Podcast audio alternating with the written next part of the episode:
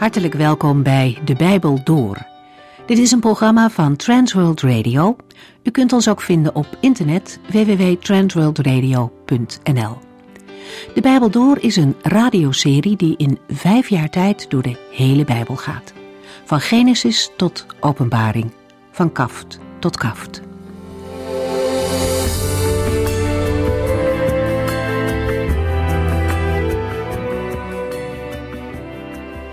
We hebben inmiddels Openbaring 12 uitgelezen.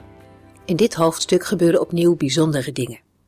Johannes ziet een vrouw die symbool staat voor het volk Israël.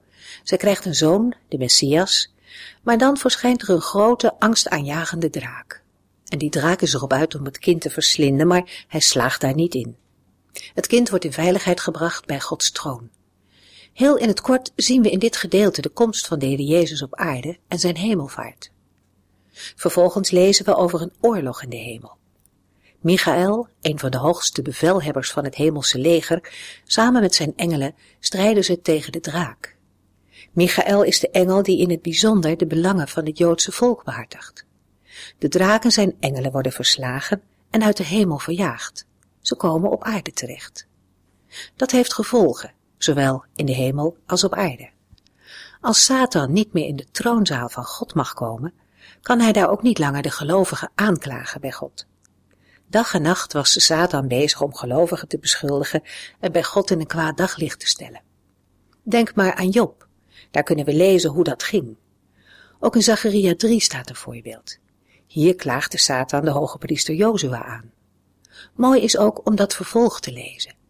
De Heere zelf bestraft Satan en Jozua krijgt schone kleren. Jozua was inderdaad onrein, maar de Heere maakt een nieuw begin mogelijk. Dankzij het werk van de Heer Jezus Christus op Golgotha heeft de aanklager zijn rechten verloren.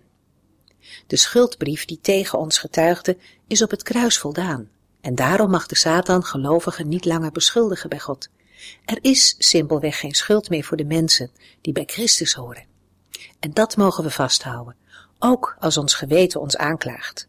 Alle schuld, echt, alle schuld is betaald met het bloed van het lam.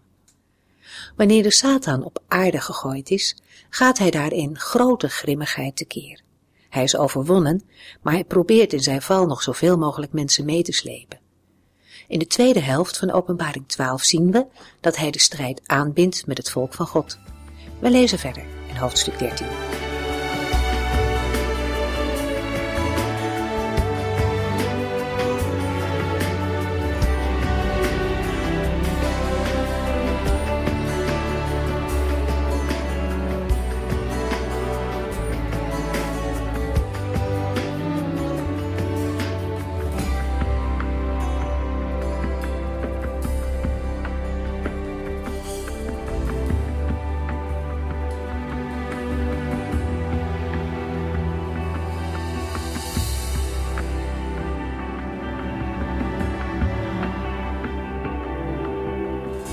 Ik zag een beest uit de zee opkomen dat tien horens en zeven koppen had. Op elk van zijn horens stond een kroon en op zijn koppen stonden beledigingen tegen God. Dat het beest op zijn koppen beledigingen tegen God draagt, doet denken aan de Romeinse keizers, die goddelijke hoogheidstitels voor zich opeisten. Het beest manifesteert zich zodoende als een macht die Gods macht en gezag voor zich opeist. Maar voor we nu verder gaan met de uitleg over het beest uit de zee, moeten we eerst dieper ingaan op de identiteit van de Antichrist. Zijn naam wordt in Openbaring niet genoemd, maar hij komt bijna in alle commentaren over Openbaring 13 ter sprake. De term antichrist vinden we in het Nieuwe Testament alleen in de brieven van Johannes. Van hen die beleiden dat Jezus de Messias is, wordt gezegd dat ze uit God geboren zijn. Zij die dit ontkennen, zijn niet uit God, maar worden bepaald door de geest van de komende antichrist. De eerste brief van Johannes geeft aan dat de gemeente zich bewust was dat er een antichrist zou komen. De brieven van Johannes maken deze verwachting actueel door te zeggen dat de geest van de antichrist nu al werkt in de valse profeten, die bestrijden dat Jezus de Messias is, en zo de gelovigen van het ware geloof wegtrekken. De aanwezigheid van de geest van de antichrist geeft aan dat de eindtijd is aangebroken. Het Bijbelboek Openbaring beschrijft deze eindtijd en het ligt daarom in de lijn van de verwachting dat we de antichrist in het Bijbelboek Openbaring ook weer tegenkomen, hoewel hij nu het beest wordt genoemd. Bij de bestudering van het Bijbelboek Openbaring kunnen we niet om het Oude Testament heen. Er worden in Openbaring honderden toespelingen op en herinneringen aan het Oude Testament gevonden. Ook voor wat betreft de beschrijving van het beest is er een duidelijke relatie met het Oude Testament en wel met het Bijbelboek Daniel. Voordat we de teksten in Openbaring bekijken, zullen we eerst nagaan wat er voordat Johannes zijn visioenen ontving al bekend was over dit beest. We vinden passages in het Bijbelboek Daniel, in de Joodse literatuur tussen het Oude en Nieuwe Testament, in de woorden van de Heer Jezus en in de brieven van de apostel Paulus. Hoewel het natuurlijk naar de letter genomen niet mogelijk is om voor Christus al over een antichrist te spreken, willen we voor de duidelijkheid en het gemak deze term toch maar regelmatig gebruiken. Naast een typering van deze antichrist zijn er met name twee vragen waarop we een antwoord zoeken. 1. Werd de antichrist gezien als een individu of als een rijk? En 2. Verwachten de gelovigen dat hij of het zou optreden in de eindtijd? In het Bijbelboek Daniel komt het individuele karakter van de antigoddelijke macht sterk naar voren. Het is een koning die zich zal keren tegen de Allerhoogste en de gelovigen zal vervolgen en doden. Hij zal een gruwel, die een verwoesting brengt, oprichten op de heilige plaats. Hij verheerlijkt zichzelf boven elke god, maar wordt na drieënhalf jaar gedood. Maar in Daniel wordt ook over de antichrist gesproken als een collectief. Een rijk dat zich tegen de gelovigen en hun God keert. Het is het vierde dier dat beschreven wordt in Daniel 7. In het latere Jodendom was de algemene opvatting dat dit vierde dier het Romeinse Rijk voorstelde. Maar deze koning en zijn rijk zullen vernietigd worden door de vorst der vorsten. Hierna zal het koningschap over de wereld gegeven worden aan het heilige volk van God. Met het vierde dier in het visioen van Daniel gaat het over het rijk van de antigoddelijke koning van de eindtijd. Samenvattend kunnen we zeggen dat de antichrist volgens de beschrijving in Daniel zal optreden in de eindtijd, zich zal indringen in de Joodse godsdienst het uitverkoren volk zal vervolgen, maar tenslotte door God vernietigd zal worden. Vaak wordt de vervulling van deze profetieën geplaatst in de eerste helft van de tweede eeuw voor Christus, de tijd van Antiochus IV Epiphanes en zijn rijk. Maar deze visie lijkt naar onze inschatting eerder toepassing dan uitleg van Bijbelteksten. Dit omdat de geschiedenis bewezen heeft dat Antiochus IV niet de antichrist van de eindtijd was, maar een voorafschaduwing van de antichrist. Wel kan gesteld worden dat het optreden van Antiochus IV een onuitwisbaar spoor heeft nagelaten in de geschiedenis van het Joodse volk.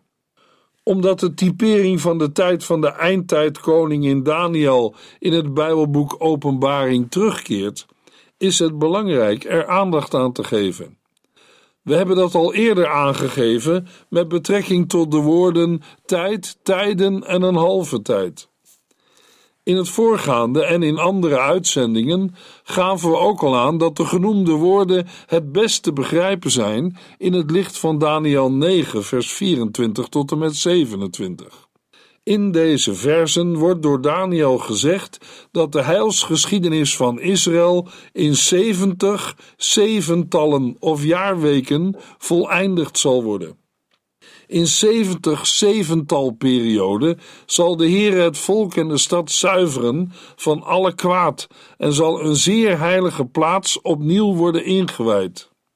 Het laatste wil zeggen dat God als doel heeft dat Hij in het midden van het volk zal wonen. Het doel van de geschiedenis is dan ook de majestueuze aanwezigheid van God te midden van zijn volk. Daniel spreekt over een indeling in perioden van 7, 62 en 1 zeventallen. Het gaat in de profetie om de eerste en de laatste periode. De laatste periode is voor onze studie over de Antichrist van belang. In Daniel 9, vers 26 lezen we namelijk dat na 62 jaarweken, dus aan het begin van de laatste jaarweek, een gezalfde onschuldig wordt vermoord. Hierna komt er een koning die op de helft van de week een gruwel van verwoesting brengt. Het is duidelijk dat deze koning de antichrist is. Het is van belang op te merken dat volgens deze profetie van Daniel met de dood van de gezalfde de laatste periode van de geschiedenis, de eindtijd aanbreekt. Deze periode wordt gekenmerkt door Gods oordeel. De periode begint met de gewelddadige dood van een gezalfde, die gevolgd wordt door het optreden van de antigoddelijke koning. De loutering van het volk komt in deze laatste tijd tot een climax. Daniel zegt dan ook dat de eindtijd begint met de dood van de gezalfde, maar dat de grote manifestatie van de antigoddelijke eindtijdkoning pas op de helft van de laatste periode zal plaatsvinden. We kunnen deze bespreking van de profetie over de 70 periode besluiten met de conclusie dat de koning die komen zal, de antichrist van de eindtijd is. We gaan straks vanuit het Nieuwe Testament nog iets zeggen over de tweede gezalfde of getuige, die wordt vermoord. Of zoals het in de NBG-vertaling van 1951 staat, die wordt uitgeroeid terwijl er niets tegen hem is. Maar nu eerst een paar opmerkingen over de tijd tussen het Oude Testament en het Nieuwe Testament. In de periode tussen het Bijbelboek Daniel en het Nieuwe Testament keert het thema van de eschatologische antichrist in drie boeken expliciet terug. De eerste keer is dit in de Dode Zeerollen, in het eerste kwart van de eerste eeuw voor Christus, in de Testimonia. Dit geschrift wordt zo genoemd omdat het een serie bewijsteksten bevat over een bepaald onderwerp in dit geval met betrekking tot het thema Messias. In de messiaanse context wordt ook melding gemaakt van een anti-messias, iemand die onder invloed staat van Belial en zowel militair als religieus actief zal zijn. Een halve eeuw later lezen we in de verhandeling van Sem, een Joods geschrift uit Egypte, dat er op het einde van de volgende wereldmaand een politiek figuur zal optreden die de Romeinen zal uitschakelen. Het zal een tiran zijn die werkt met iets als een inlichtingendienst en met militair geweld. Hij is onoverwinnelijk en ontzag voor God heeft hij niet. Na hem zal het vrederijk komen. Ten derde wordt er over de antichrist gesproken in het testament van Mozes. Het gaat over een eschatologische koning die in de lijn van de eindtijdkoning in Daniel zowel op politiek als op religieus gebied actief is. Het thema stond niet voortdurend in de belangstelling, maar keert wel met een zekere regelmaat terug. We gaven al eerder aan dat de antichrist ook door de Heer Jezus wordt genoemd in zijn reden over de laatste dingen. Er is aangetoond dat deze reden een midras is, een soort preek gebaseerd op één of meerdere oud-testamentische teksten. Met betrekking tot Matthäus 24, gebaseerd op Daniel 7, 8, 9 en 11. Deze midras heeft twee brandpunten. De komst van de antichrist en de komst van de mensenzoon. Daarom moeten we Matthäus 24 lezen tegen de achtergrond van het Bijbelboek Daniel. Bijbelonderzoek heeft ook aangetoond dat Matthäus de plaats van de klacht van Jezus aan het slot van Matthäus 23 met opzet daar heeft geplaatst en dat de woorden deel uitmaken van de reden over de laatste dingen.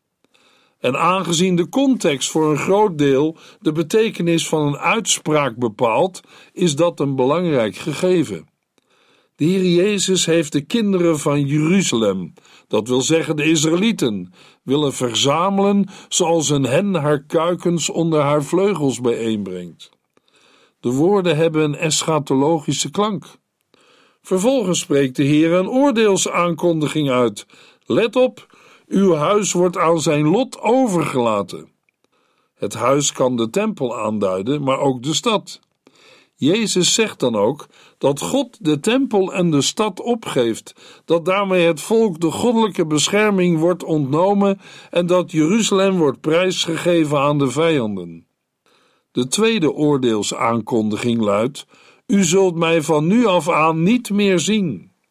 Het vertrek van de spreker dat wil zeggen de dood van Jezus, wordt in verband gebracht met Gods afwezigheid in de tempel, met de verwoesting van de stad en een heilloze tijd voor Israël. We zien hiermee dat er niet alleen sprake is van een tussentijd tussen de dood van de Heer Jezus en zijn komst op de wolken, maar ook dat deze tijd wordt beschreven als een tijd van oordeel. Vanuit het Oude Testament gezien beginnen de laatste dagen, dat wil zeggen de eindtijd, met de komst van de Messias en de uitstorting van de Heilige Geest op alle vlees.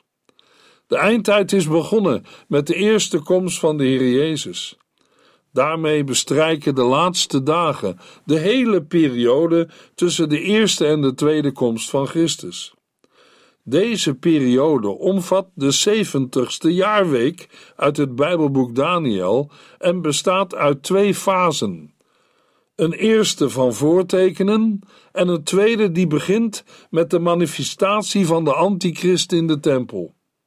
De tijd die Jezus beschrijft als het einde dat er nog niet is, is de tijd die Daniel aangeeft met de omschrijving tijd, tijden en een halve tijd.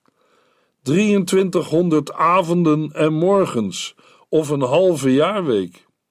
Deze tweeledige eindtijd keert ook in het Bijbelboek Openbaring terug. Ook bij Paulus lezen we dat de antichrist meer dan een persoon is die aan het einde van de tijd zal optreden. Paulus spreekt enerzijds over een persoon die nog niet is verschenen, maar die zich in de toekomst publiekelijk zal openbaren en die gedood zal worden door de Heer Jezus als hij komt. Anderzijds stelt hij dat al in het heden het geheimenis van de wetteloosheid werkzaam is. Ook Paulus maakt een onderscheid tussen een verborgen en een openbaar optreden van de antichrist. Ook hij onderscheidt twee fasen in de eindtijd, die begon met de eerste komst van de Heer Jezus. De eindtijd begint vanuit het Oude Testament gezien met de komst van de Messias. Dat wil zeggen, met de eerste komst van de Heer Jezus. Maar, zoals we in Daniel 9 en vervolgens ook in Matthäus 24 zagen, is daarmee niet alles gezegd. De laatste dagen blijken in het Nieuwe Testament samen te vallen met de tussentijd tussen de eerste en de tweede komst van Christus. In Matthäus 24 blijkt dat de Heer Jezus in de lijn van Daniel 9 deze tijd verdeelt in twee perioden: de tijd voor en de tijd gedurende het optreden van de Antichrist. De tijd van de laatste dagen, ofwel de eindtijd, kent dan ook minstens twee fasen. De tweede fase begint met de manifestatie van de Antichrist. Hoe is dit in het boek Openbaring? Is hier ook sprake van een fasering van de eindtijd.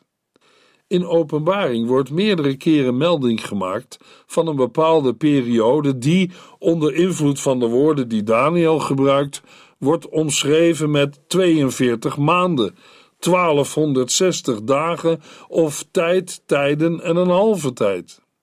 Elk van deze omschrijvingen komt overeen met 3,5 jaar, oftewel de halve jaarweek uit Daniel 9, vers 27. De vraag is nu of voor Johannes deze periode samenvalt met de hele tijd tussen de eerste komst van Christus op aarde en zijn wederkomst, of dat deze periode voor Johannes nog toekomst is. Uit een vergelijking van de gebruikte tijdvormen in Openbaring 11, vers 2 en 3 en Openbaring 13, vers 5 blijkt dat voor Johannes de periode van 42 maanden nog toekomst is. Het wordt ook bevestigd door Openbaring 3, vers 10, waar gesproken wordt over de komende tijd van beproeving, waarin alle bewoners van de aarde zwaar op de proef worden gesteld. Ook daar is duidelijk dat deze tijd voor Johannes op het moment van schrijven nog toekomst is. Ook voor Johannes bestaan de laatste dagen. Die begonnen zijn met de eerste komst van Christus uit twee fasen, namelijk de tijd voor en de tijd gedurende het optreden van de Antichrist. Deze tweede fase wordt aangeduid als de 42 maanden. De vraag die vervolgens gesteld moet worden is: waar vinden we in het Bijbelboek Openbaring de overgang naar de tijd die omschreven wordt met 42 maanden of 1260 dagen? Helaas is dat niet helemaal duidelijk, maar er zijn aanwijzingen dat het begin van deze periode samenvalt met het begin van de bazuinoordelen. Omdat de tweede fase van de eindtijd voor het eerst wordt genoemd in Openbaring 11, is deze periode in ieder geval begonnen voor het blazen van de zevende bazuin. Er zijn goede redenen om aan te nemen dat deze periode pas begint na het openen van het zesde zegel. Een tweede aanwijzing dat de tweede fase van de eindtijd begint na het zesde zegel, is de parallel die is aan te wijzen tussen de zes zegels in Openbaring 6 met het eerste deel van Jezus' reden over de laatste dingen. Meerdere Bijbelonderzoekers wijzen op deze parallel. De oordelen van de zegels volgen de beschrijving van de Heer Jezus in Matthäus 24. Er zijn dan ook goede redenen om aan te nemen dat de laatste periode van de wereldgeschiedenis, die direct aan de wederkomst van Christus voorafgaat en die Johannes omschrijft met 42 maanden of 1260 dagen, begint tussen het oordeel van het zesde zegel en dat van de eerste bazuin. In het Bijbelboek Openbaring wordt het beest voor het eerst genoemd in Openbaring 11, vers 7. Het gebruik van het lidwoord geeft aan dat Johannes het bij zijn lezers bekend veronderstelt. Het is in joods-christelijke kring de bekende tegenspeler van God. Johannes veronderstelt de woorden van Daniel en de Heer Jezus als bekend. Met name in Daniel lezen we over vier dieren die vier wereldmachten voorstellen. Het vierde dier heeft tien horens, waaruit een andere hoorn groeit die machtiger is dan de vorige, en die strijd voert tegen de heiligen. De kleine hoorn spreekt woorden tegen God, de Allerhoogste, en drieënhalf jaar lang zullen de heiligen aan zijn grillen worden overgeleverd. Het feit dat Daniel op de achtergrond aanwezig is, is in Openbaring 11 minder duidelijk dan in hoofdstuk 13. Dit komt doordat dit hoofdstuk over de twee getuigen gaat en het beest slechts zijdelings wordt genoemd. Toch herinneren de woorden uit Openbaring 11, vers 7 en hij zal hun de oorlog aandoen, duidelijk aan Daniel 7, vers 21. Het is enigszins typisch als het alleen om oorlog voeren tegen de twee getuigen gaat. Ook de andere gelovigen zullen de gevolgen van deze oorlog merken. Naast de aanwezigheid van het beest geven ook de 42 maanden en de 1260 dagen in Openbaring 11 aan dat de gebeurtenissen plaatsvinden ten tijde van de regering van het beest. Het is de periode waarin de twee bijzondere getuigen zullen optreden, waarin de volken Jeruzalem zullen bezetten en de gelovigen ernstig bedreigd zullen worden. Zowel de aanwezigheid van de tempel als het feit dat hun lijken op straat blijven liggen in Jeruzalem geven aan dat de twee getuigen zullen optreden in Israël.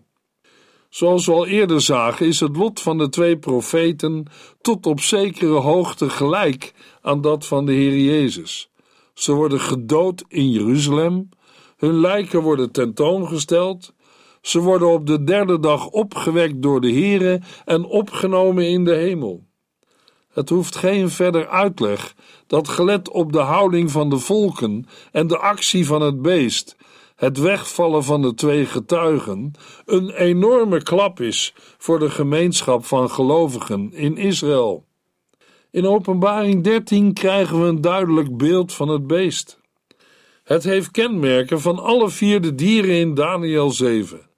En net als die vier dieren komt het beest uit de zee. Maar de tien horens wijzen duidelijk op het vierde en laatste dier. De beschrijving dat het beest met hoogmoedige woorden God beledigt, herinnert aan de kleine hoorn van het vierde dier in Daniel 7, vers 8 en 20, die brallerige taal uitsloeg. Ook het spreken over oorlog voeren tegen het volk van God wijst op het vierde dier in Daniel 7. Het beest uit de zee in Openbaring 13 is het vierde dier uit Daniel 7. Deze toespelingen duiden het beest primair als een wereldrijk, en de hoorders in de eerste eeuw zagen in het vierde dier van Daniel 7 het Romeinse Rijk. De beschrijving van het beest lijkt in meerdere opzichten op die van de draak uit Openbaring 12. Beide hebben zeven koppen en tien horens, en beide dragen kronen of diademen. Deze parallel bevestigt het satanische karakter van het beest. De grondgedachte in de beschrijving is die van imitatie en perversie van de Heere God. Het beest wordt geduid als een antitype van het lam, een anti-Christus. De anti-goddelijke macht verschijnt in een drievoudige gedaante: in een draak, een beest en de valse profeet. Het hoofd is de draak, maar Christus heeft het satanisch geweld overwonnen. In de volgende uitzending lezen we verder in Openbaring 13.